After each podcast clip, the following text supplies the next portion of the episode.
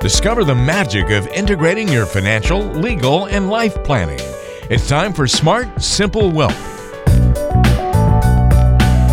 Welcome to another edition of Smart Simple Wealth. Walter Storholt here alongside Carrie Qureshi, estate and wealth planning attorney at Qureshi Law Firm, serving you with offices in Arkansas and Texas. Uh, you can find the team online at QureshiLaw.com. Carrie, what's going on this week? How are you?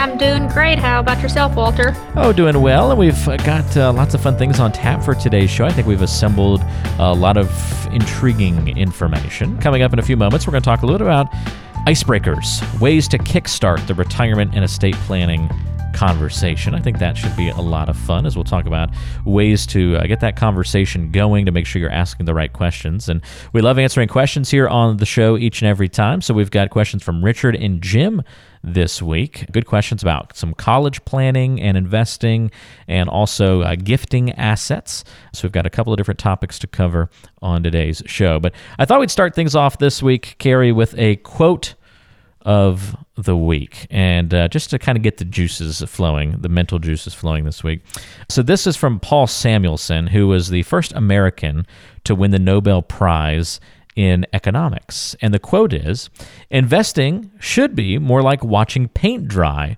or watching grass grow. If you want excitement take $800 and go to las vegas. I thought you'd like that one. Oh my gosh, I love that for so many different reasons. And it's like I tell people all the time my investing philosophy is not sexy and not exciting, but it works. And it's about managing your emotions and staying disciplined long term. And so, like he said, if you want excitement, you know, go to Vegas because that's not what you want to do. You don't want to gamble, you don't want to speculate with your investment portfolios. It's kind of like uh, since we're sort of rounding as we record the podcast today, rounding into baseball season. It's like the home run hitter is exciting, but they also strike out a lot typically. The guy that's consistently hitting singles and doubles may not be quite as exciting of a player, but boy, you certainly want them on your team because they're going to help you ultimately win. And that's what we want. So, good. Em- yep, great analogy. Yeah, good embodiment of that quote for sure. So we'll use that as our guiding light on today's program, remembering that it's not about uh, you know sexy investing choices. It's about stability, consistency, making wise choices as we go through the process. Well, you know, Carrie, I think sometimes on the podcast, if someone comes into your office, it can be a little difficult. You know, we talk about money. That's hard for some people. Uh, we talk about death. That's really hard for some people. Sometimes it's long term care and, and other serious topics and issues. So sometimes it can be hard to get people going, uh, get that conversation started. And that's going to be detrimental if we can't have an honest conversation with somebody as they're looking to plan about these things. So, we wanted to go over some of the best ways to kickstart that retirement and estate planning conversation. We'll call these financial icebreakers and see if they can kind of get you in the proper mindset to start thinking about planning for your future. We'll kind of break these down into retirement section and then a legal section to get you thinking about both directions.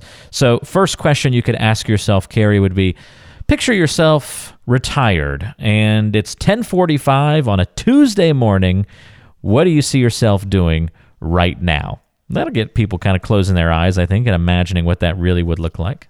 Yeah, I mean, I think this one it lends itself to so many different answers because it really depends on, you know, the client's ideal vision of retirement. And so maybe for some people they'll be headed out the door to go play golf or tennis with some friends, maybe out to do some shopping or on a cruise. I mean, this is a great question to really see what that client what's their ideal retirement look like yeah, it's a great point because most of us would probably say 10:45 on a Tuesday morning right now we're working and that's not going to be the case when you get into retirement. So we want to always be driving these conversations to not just about the financial side of things, but the lifestyle portion as well. And that one certainly gets the ideas flowing from the lifestyle standpoint. Another icebreaker question If I was a financial genie in a bottle, since they're remaking Aladdin right now, uh, if I was a financial genie in a bottle, what financial problem would you wish for me to solve? You know, you can probably hear a lot of different answers on this one as well, but I think the most common one would be not running out of money. Right. And, you know, I, I, think that's one of our greatest fears.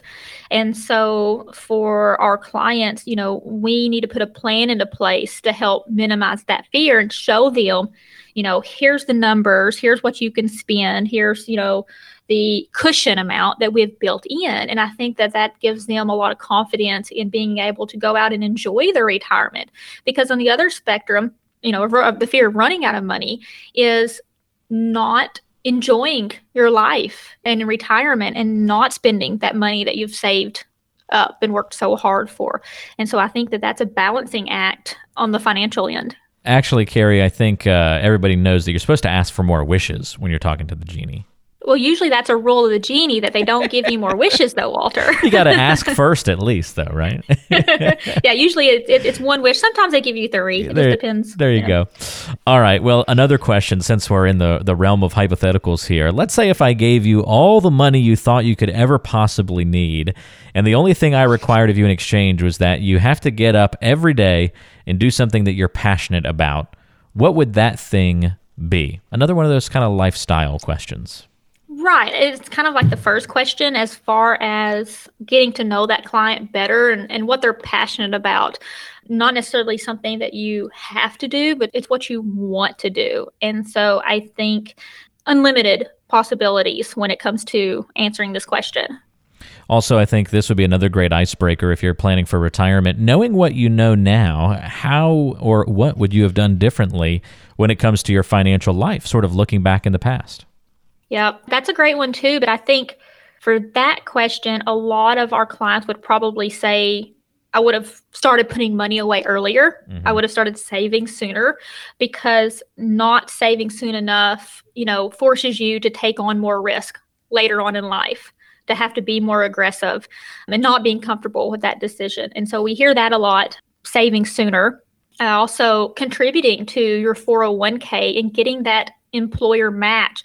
A lot of people are missing out on basically free money because one, they're either not aware of that option within their employer's retirement plan, or two, they don't think that they can put that money away now because they need it for expenses, monthly expenses, and, and not being able to budget that in the way that they need to.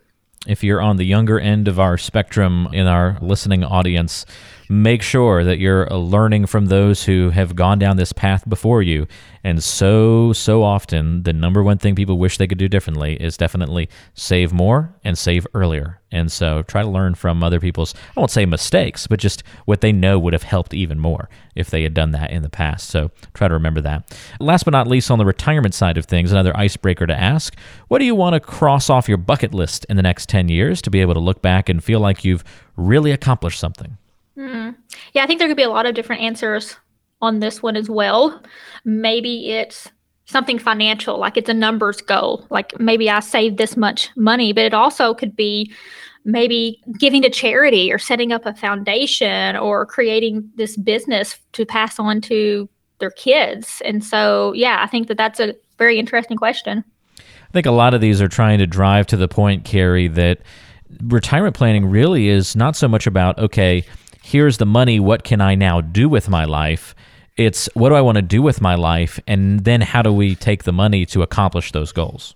Absolutely. Yeah. Even on one of our slogans, I think we have it about our financial planning. It's not about the money, it's about what money enables you to do mm. for your life. Yeah, I like that a lot. Well, we can't ignore the legal side of the conversation, too. And sometimes this is even more difficult for folks to talk about.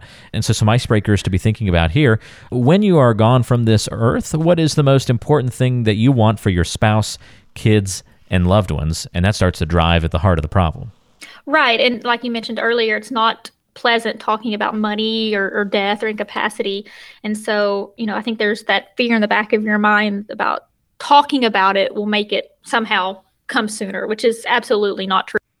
But, you know, when it comes down to estate and legacy planning and what you want for your loved ones, you know, as, as humans, there's really two things it's being okay or not okay. I think in its simplest form. Hmm. And so if you're gone, you want your spouse to be okay. You want your kids and your other loved ones to be okay. And so when you start really drilling down to what does this mean it means, you know, one, that they have enough money to live off on, that you leave them a little bit, and two, that they're protected from, you know, taxes or creditors or from a future divorce that would take that inheritance away from them. Um, you, you want them to be protected and loved. And by having a proper estate plan, you know, that's what you're giving them. Another way to kind of get to the point of this idea or this question is to also ask, what do you want your legacy to be. And I know that legacy, some people that doesn't do anything for them. It's not that important. Other people, it becomes uh, a very important part of the planning process. Yeah, everyone's different. Um, you know, we have clients that come in and, you know, they just want to focus on the financial assets and that's the most important thing. But for others, you know, part of proper estate planning is planning for your non-financial wealth. And we looked at, you know, how do we preserve your stories, your family history, things that you want the next generation to know about you. I mean, that is really part of good estate planning. And so, you know, there's a couple of ways to do this. We always include in our estate planning binders, we have a family interview, and you can go through and ask you questions about what was it like in your childhood? How did you meet your spouse? What was it like raising children? Um, just a wonderful way to preserve those legacy items. But then there's ways to either you know, video yourself and make a video to your kids or grandkids, or even answer questions like that that are created and turned into a book.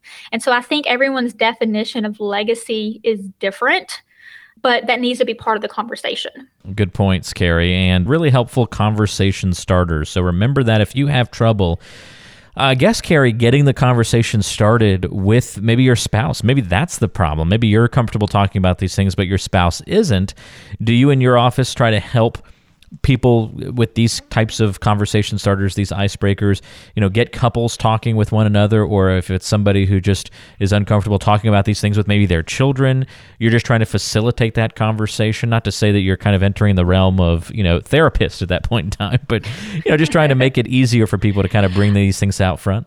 Right. I mean, and, and, if they can take the first step by at least scheduling an appointment, a family wealth planning session to come into our office, then we can take it from there. If you have a spouse that is reluctant to talk about it, and a lot of times we find that, you know, they're not being stubborn or difficult, but that there's some real fear behind you know these issues. And by sitting down face to face and talking about it either with a couple or with the children you know once we get them out into the open we realize that there are things that we can do to address all of these concerns. And that's part of having the integrated financial and legal life planning is to take care of them so that you don't have to stay up at night worrying about you know all these issues if this sounds like you at all, be sure to give Carrie and the team a call at Qureshi Law Firm, 870 275 4304. Your number to dial. Carrie's got offices in Arkansas and Texas, 870 275 4304 that number to call or go to QureshiLaw.com. We'll have a link to the website and that phone number in the description of today's episode as well. In case you're listening on uh, one of the podcast apps, you can look there and find the spelling of Qureshi and also the phone number as well. Very helpful information. Remember to start the conversation about retirement and estate planning. It's so important. Communication is at the heart and center of all of this kind of stuff. So it's really important. Make sure that you're using some of these icebreakers if you want to to help get the conversation going. All right, time to get to know Carrie a little bit better on today's show, one of our favorite parts of the program. It's getting to know you time. Well, Carrie, it's so important that you get to know your clients when they come in to meet with you and talk about the things that are important in their lives. And so we also think it's important that they get to know you as well. So I come up with crazy questions to ask you each week here on the uh, program, and uh, we get to know your personality a little bit better. I'm going to ask you to look forward, and also we're going to talk about music on this week's show. What live music performance would you really like to go see? What's like at the top of your list of something you'd like to go see soon? Mm. So I'm not a big concert goer. Like I've never really been into the live performances, but I've been dying to go see Hamilton on Broadway for like the past two or three years. And so hopefully in the future, somebody like a husband would uh, surprise me with tickets. oh, or anybody funny. else in my family for a birthday present. I do have my birthday is coming up in April, so that would be a wonderful birthday present as well. Oh, that's too funny. So yeah, so not a concert. I didn't specify. I did say musical performance, and so that would be uh, that would qualify Hamilton. Okay, I haven't seen Hamilton either, Yep. and oddly, I'm also not much of a concert person. I've been to a few, but it's just not something that's really at the top of my list. You know, every year seeking out the best concerts. I don't know why. It's just I think I've always liked music just on a pair of headphones by myself is when music is sort of the best. but that sounds really lonely. right. So but- you, so you don't have anything that you would want to go see. Um, there's a jazz artist that I like a lot just because I grew up listening to him because my dad was uh, a big fan, Pat Metheny, and I've only seen him in concert three times, and all three times really he was doing some like more experimental type stuff and not really like his go-to type music.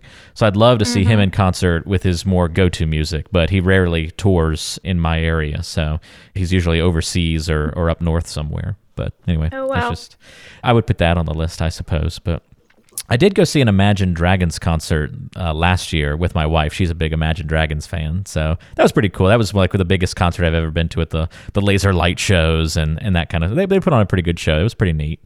So, but it's yeah, I'd rather go a sporting event or something like that. But we all have different personalities, I suppose. So Hamilton, Right. hint hint, Hamilton tickets for Carrie. if you want to win some bonus points. All right, that's getting to know Carrie Qureshi. And now, time to get to know you a little bit more as we answer some questions on the mailbag to wrap up this week's show. Opening up the first letter here, it comes to us from Richard in Bono. And Richard says, My mother isn't doing well and will probably need to go into a nursing home soon. Sorry to hear that, Richard. I've read that she can gift assets like her home and bank accounts to her kids so she can qualify for Medicaid. Is that correct? Well, there's a couple of issues going on with that question. And so I want to kind of break it down into pieces. And so if they're getting ready to qualify for Medicaid, that can be a very complicated area of the law. And so we have to be very careful because Medicaid has something called their five year look back rule. And so if you gave away all your assets today and tomorrow filled out your application for Medicaid, Medicaid wants to know not only what you own today, but what did you give away or sell for less than fair value in the past five years? And so gifting any of the assets within a five year time frame can trigger a huge penalty for the mother. And so you have to be very careful with the penalty period. But not only that, you have to look at tax issues as well, and especially on something like a house because what people don't understand is when you gift assets during your lifetime then you are giving that child the cost basis in that asset that you had. And so i know that's complicated. So just for example say that you bought your home for $100000 20 years ago okay? Okay. and now it's worth 200000 Okay. as of today's date. Okay. If you give that asset to your children today while you're living, they're going to keep the $100,000 cost basis. And then if they go and sell it for 200,000, they're going to pay capital gains tax on the difference of hmm. 100,000. Okay. And compare that to inheriting an asset upon death.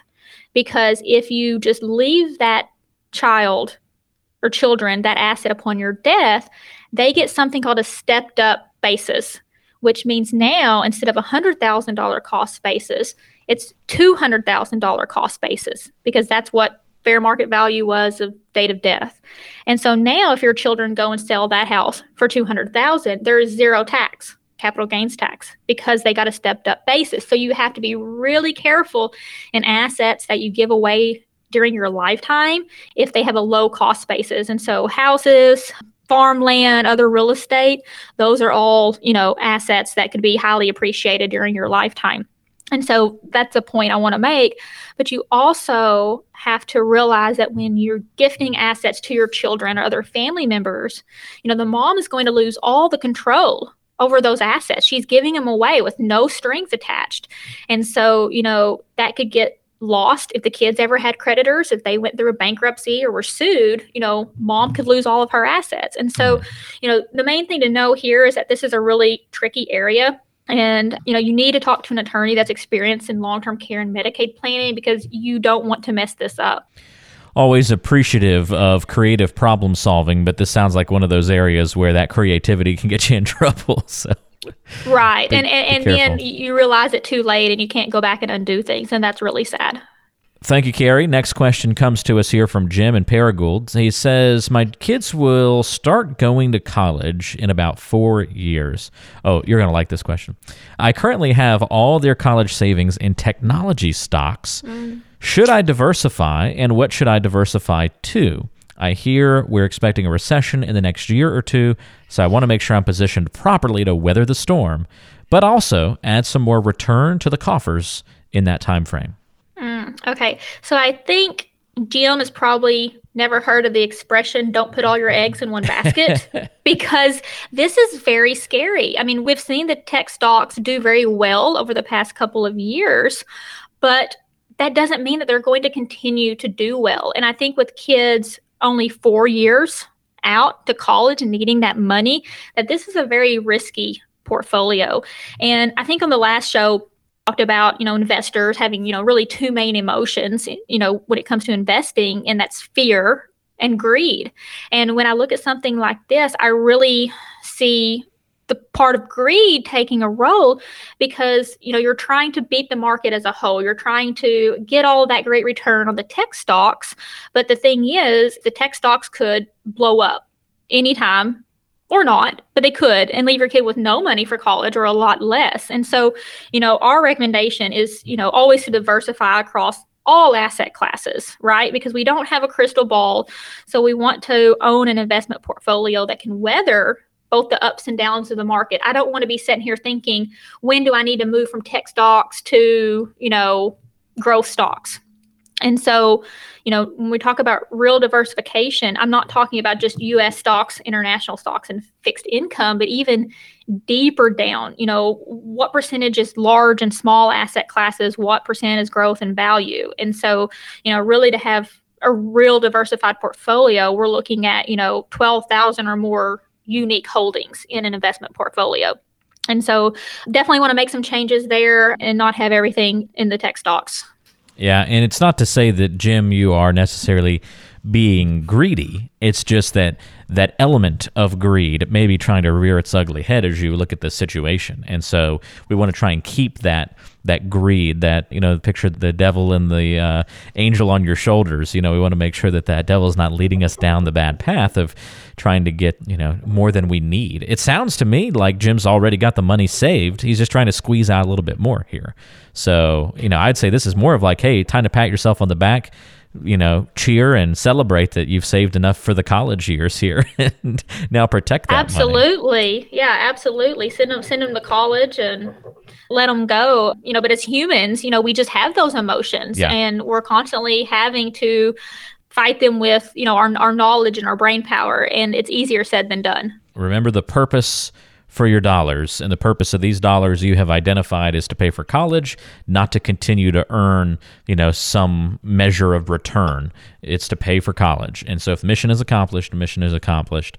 Keep that in mind, Jim. Use other dollars for that other purpose of growth. And that's a lot about what Carrie has talked to us about in the last couple of episodes of the podcast from the financial standpoint, making sure that we have, you know, different purposes behind our money. That's the idea kind of behind the different buckets. All of these things, as you can see, work together. And that's the tagline of the show, Carrie the magic of integrating your financial, legal, and life planning. We have certainly done that on today's program, dipping our toes into all of those different subjects. And I know that that's also something that you dip into when you help people out with the Family Wealth Protection Toolkit, a great resource for folks who are kind of looking to start their financial, legal, and life planning process. What have you put in the toolkit, and how can people get a hold of one of these? Well, you know, we really include a wealth of information about how you can protect your loved ones, build your wealth, and create a lasting legacy. And so it has a couple of our books on estate and wealth planning. We have an audio CD and a lot of other great reports. And so that's really going to be your first step into getting educated about the different subjects. And they can go to our website at www.qureshi.law.com. And like Walter said, we'll put the link in the show notes for you, or they could give us a call. Our office number is 870 275 4304. Great, easy ways to get your hands on that Family Wealth Protection Toolkit.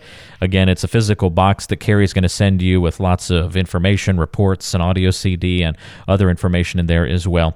Uh, great way to begin your planning process for your financial future, covering all those different elements of financial, legal, and life planning. Go to QureshiLaw.com, call 870 275 4304, or just check the description of today's episode and you're going to see the proper links to take it to get that Family Wealth Protection Toolkit. All that available to you there. Carrie, thanks so much for the guidance on today's program. Always a fun time, and we'll do it again next time. Yep. Thanks so much, Walter. For Carrie Qureshi, I'm Walter Storholt. We'll talk to you next time on Smart Simple Wealth.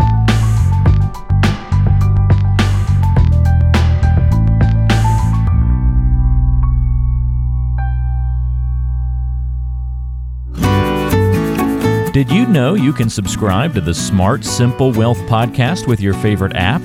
It's on iTunes, Google Podcasts, Spotify, Stitcher, and dozens of other places where you listen to podcasts. And if it's not on an app you'd like to use, let us know and we'll get it on there.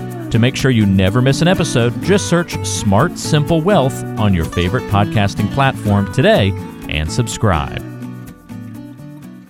Investment advisory services offered through Pegasus Wealth Coaching LLC, a registered investment advisor. Legal services provided by Qureshi Law Firm PLLC. The Qureshi Law Firm and Pegasus Wealth Coaching are not affiliated in any way. Investing involves risk, including the potential loss of principal. Opinions expressed are subject to change without notice and are not intended as investment or legal advice. Past performance does not guarantee future results. Consult your financial professional before making any investment decision. Information provided does not create an attorney-client relationship and cannot substitute for obtaining legal advice from an attorney admitted to practice law in your state.